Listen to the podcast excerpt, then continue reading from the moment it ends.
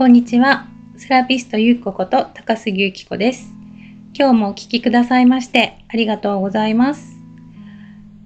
前回の更新から少し時間が空いてしまいまして、今日は、え8月の23日に録音しております。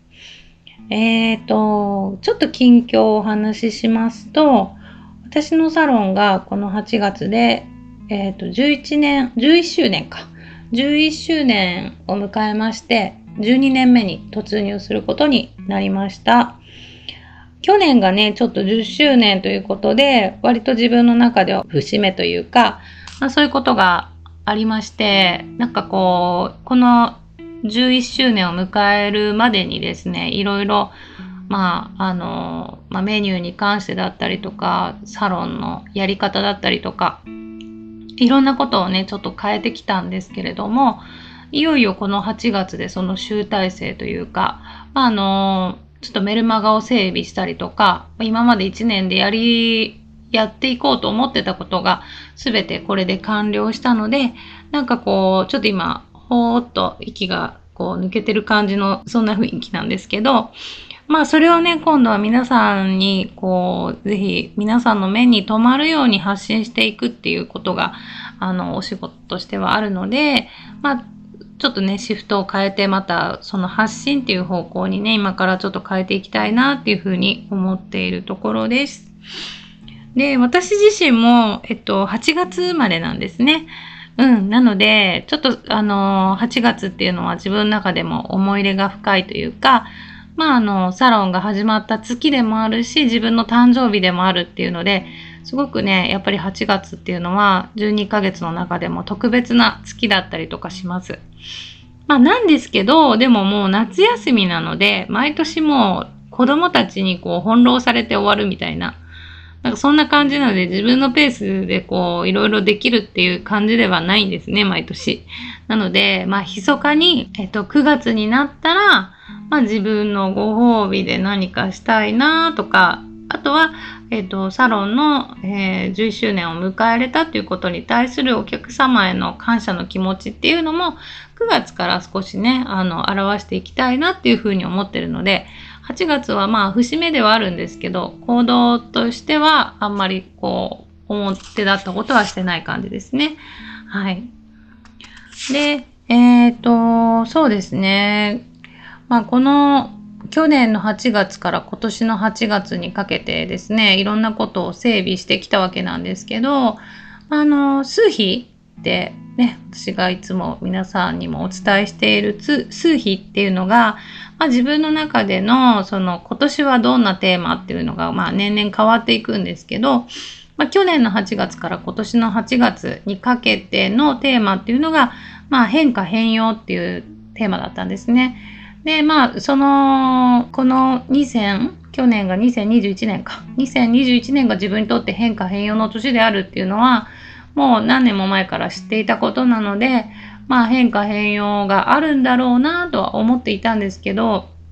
まあ具体的にどんなことがあるのかっていうのは、ちょっと自分自身でもやってみないとわからないっていう感じだったんですね。で、ようやく今その答えが出て、ああ、そういうことだったんだっていう感じなんですけど、まあその2021年から今年の8月にかけて、どんな変化があったかというと、まあそうですね、サロンの再構築っていう形でいろんなやっぱりこうことを変えていったっていうのも変化変容だと思いますし、あとは、えっと、まあ、何より大きいのがやっぱ拠点が一つ増えたっていうのは大きいですよね。なんか、えっと、この2021年から2022年になるにかけて変化変容なので、きっとサロンのあり方っていうのにも何か変化があるんだろうなとはずっと思ってたんですけど、まあそれが何かわからないわけですよね。で、なんかこう、もしかしたらサロン移転かとか、もしかしたらその自宅サロンではなくって、まあちょっとサロンの、こう、例えば物件を借りたりとかするのかな、みたいな感じで思ってたんですけど、結局答えはですね、多分白石島への、まあちょっと拠点をもう一つ増やすっていうことだったのかなっていう感じです。うん。ね、なんかこう、面白いもんで、なんかそういうテーマが流れていると本当にそういう動きになってくるんだなっていうのがすごく数比の面白いところですよね。で、まあ結局そのテーマっていうのは何年も前から分かってるわけで変化変容があるっていうのは分かっていたんだけれどもそれが何か分からないから、まあ、そのワクワク感もあるしまあなんかそうなるように自分の行動もやっぱりちょっとずつ変わっていった感じですね。変化変容するためにやっぱりもう少しサロンのあり方っていうのを変えていかないといけないって思ったのでちょっとねいろんな方にお願いをして変化変容のためにまあ、いろんなことをやってきた1年ではあったんですけど、ようやくそれがね、ちょっと一段落っていう感じで、私自身もやれやれっていう感じで、あのー、ちょっとこのお盆以降はですね、少しペースを落として、自分のために、こう、ちょっと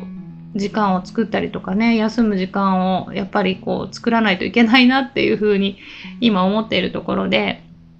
まあ無理をせずですね、あのー、ね、サロン12周年に向けてまた少しずつぼちぼちやっていこうかなっていう感じです。はい。で、えっ、ー、と、そうですね。まあ、白石島の話がちょっと出たんでご説明すると、えっ、ー、と、まあ、えっ、ー、と、7月のね、中旬からいよいよ始動ということで、向こうの島に渡ってですね、えー、もう、この7月中旬から8月中旬にかけて、どれぐらい行ってたんだろうもう10日以上は多分向こうにいたんですよね。うん。まあ週末だけだったり、お盆は結構連続して2泊3日とか、少し帰ってまた戻るとか、そういう形で割と長くいたような感じです。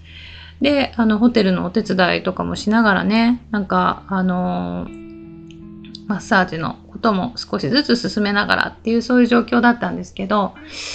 なんか新たな気づきとしては、なんか私ってやっぱり起業して10年余りですけど、もうずっと一人でやってきたわけなんですよね。なんかもう何をするにしても自分の力であんまり人にこう物を頼むっていうこともせずにやってきた10年だったんですけど、なんかこの去年ぐらいから少し人に託すとかっていうこともやってきましたし、なんかね、あの、ちょっとこう、他の方のアイディアをいただいたりとかっていうこともやってきましたし、あとはやっぱホテルでのあのお手伝いの面ではですね、もうチームワークになるわけですよね。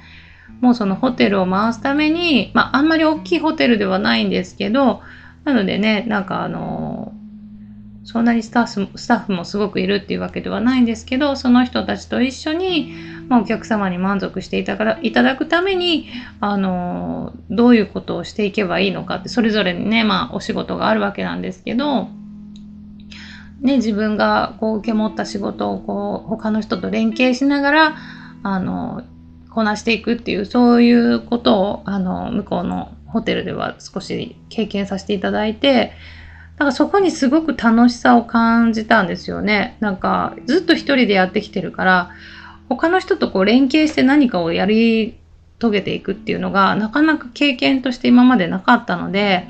なんかそこのなんか面白さっていうか、私これしとるからあなたあっちやっといてみたいな、なんかそういうなんか連携の取り方とかがすごく楽しくて、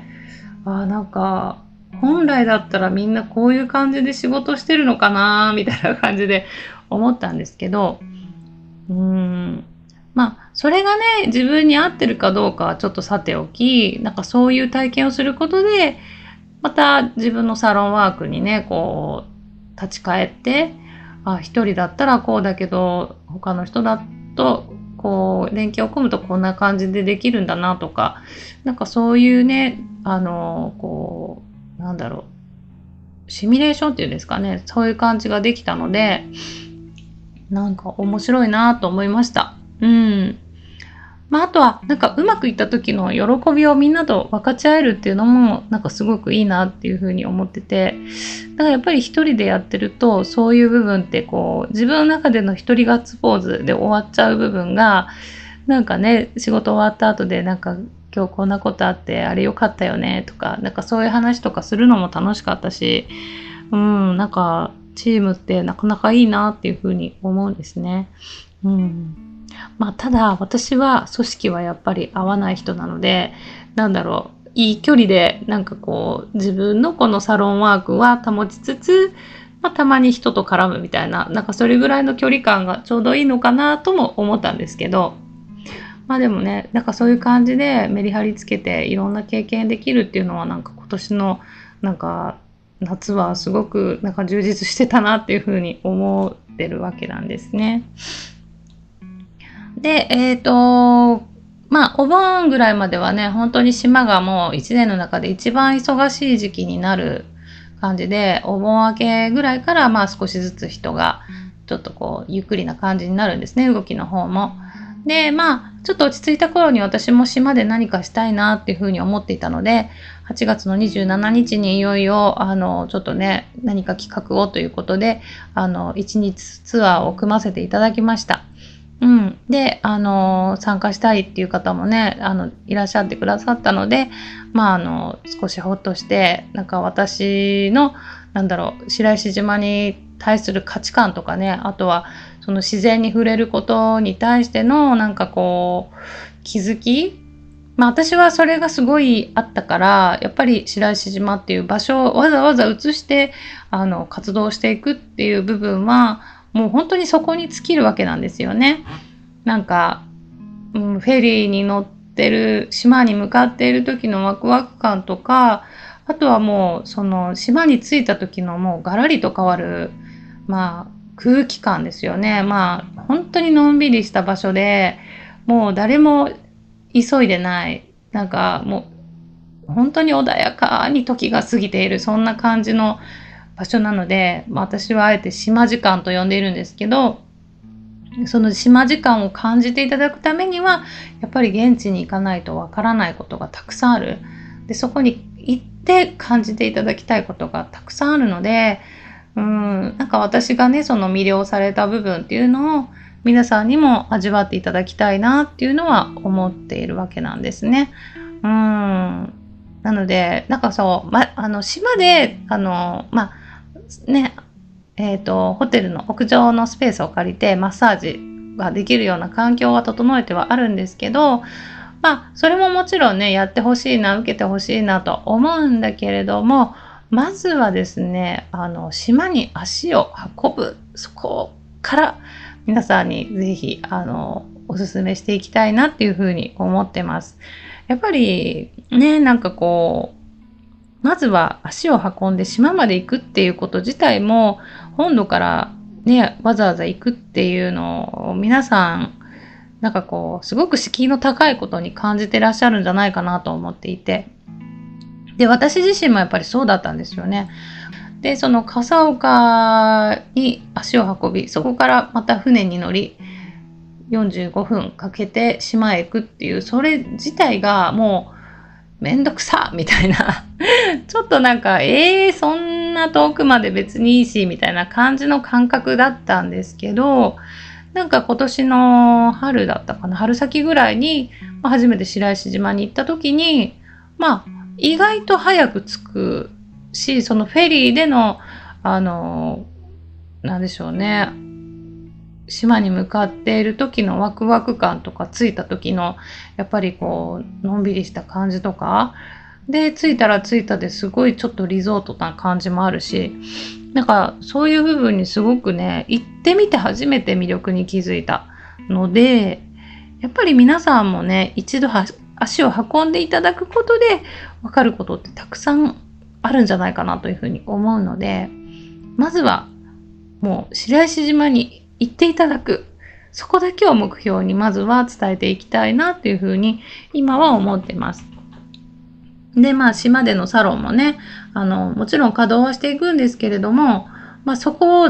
ありきではなく、もう本当に島に行っていただく、そこでなんか何か感じていただくっていうね、それをあの、まずは目標にしていきたいなと思っています。実際にやっぱ海眺め眺めながらぼーっとしてるだけでも全然なんかこう心が浄化されていくというかもうなんか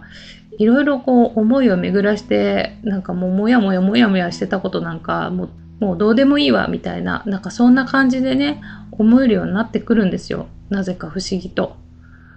うん、それが自然の偉大さだなと思います。なんであんなちっちゃいことでくよくよしてたんだろうとか、どうでもいいことにこだわってたなとか、なんかそういう気づきをね、なぜかあそこに行くと、たくさん気づきがあるわけなんですよね。うん、海って偉大だなって思います。うん。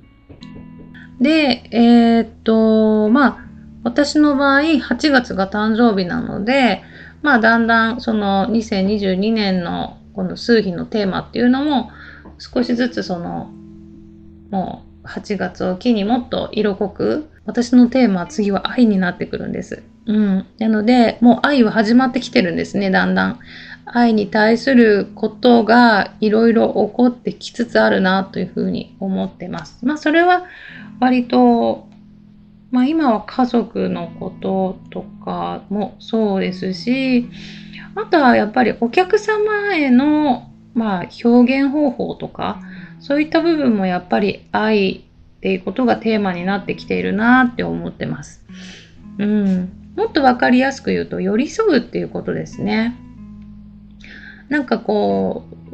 やっぱりセラピストって、あの、こうなってほしいっていう、お客様に対してこうなってほしいっていう思いがすごい強い人が多いと思うので、こうやったらこうなるよみたいなのがあるのはあるんですね。でも、それをなんかこう、押し付けっぽくしちゃうと、なんかそれが負担になってしまったりとか、なんかもう今そういうこと聞きたいんじゃないとか、なんかそういうふうにね、思っちゃう方っていると思うんですよね。でも、そういうふうなことをもっと言い方を変えてお客様に寄り添った形で伝えていくっていうのが今の私のテーマなのかなっていうふうに思っていて、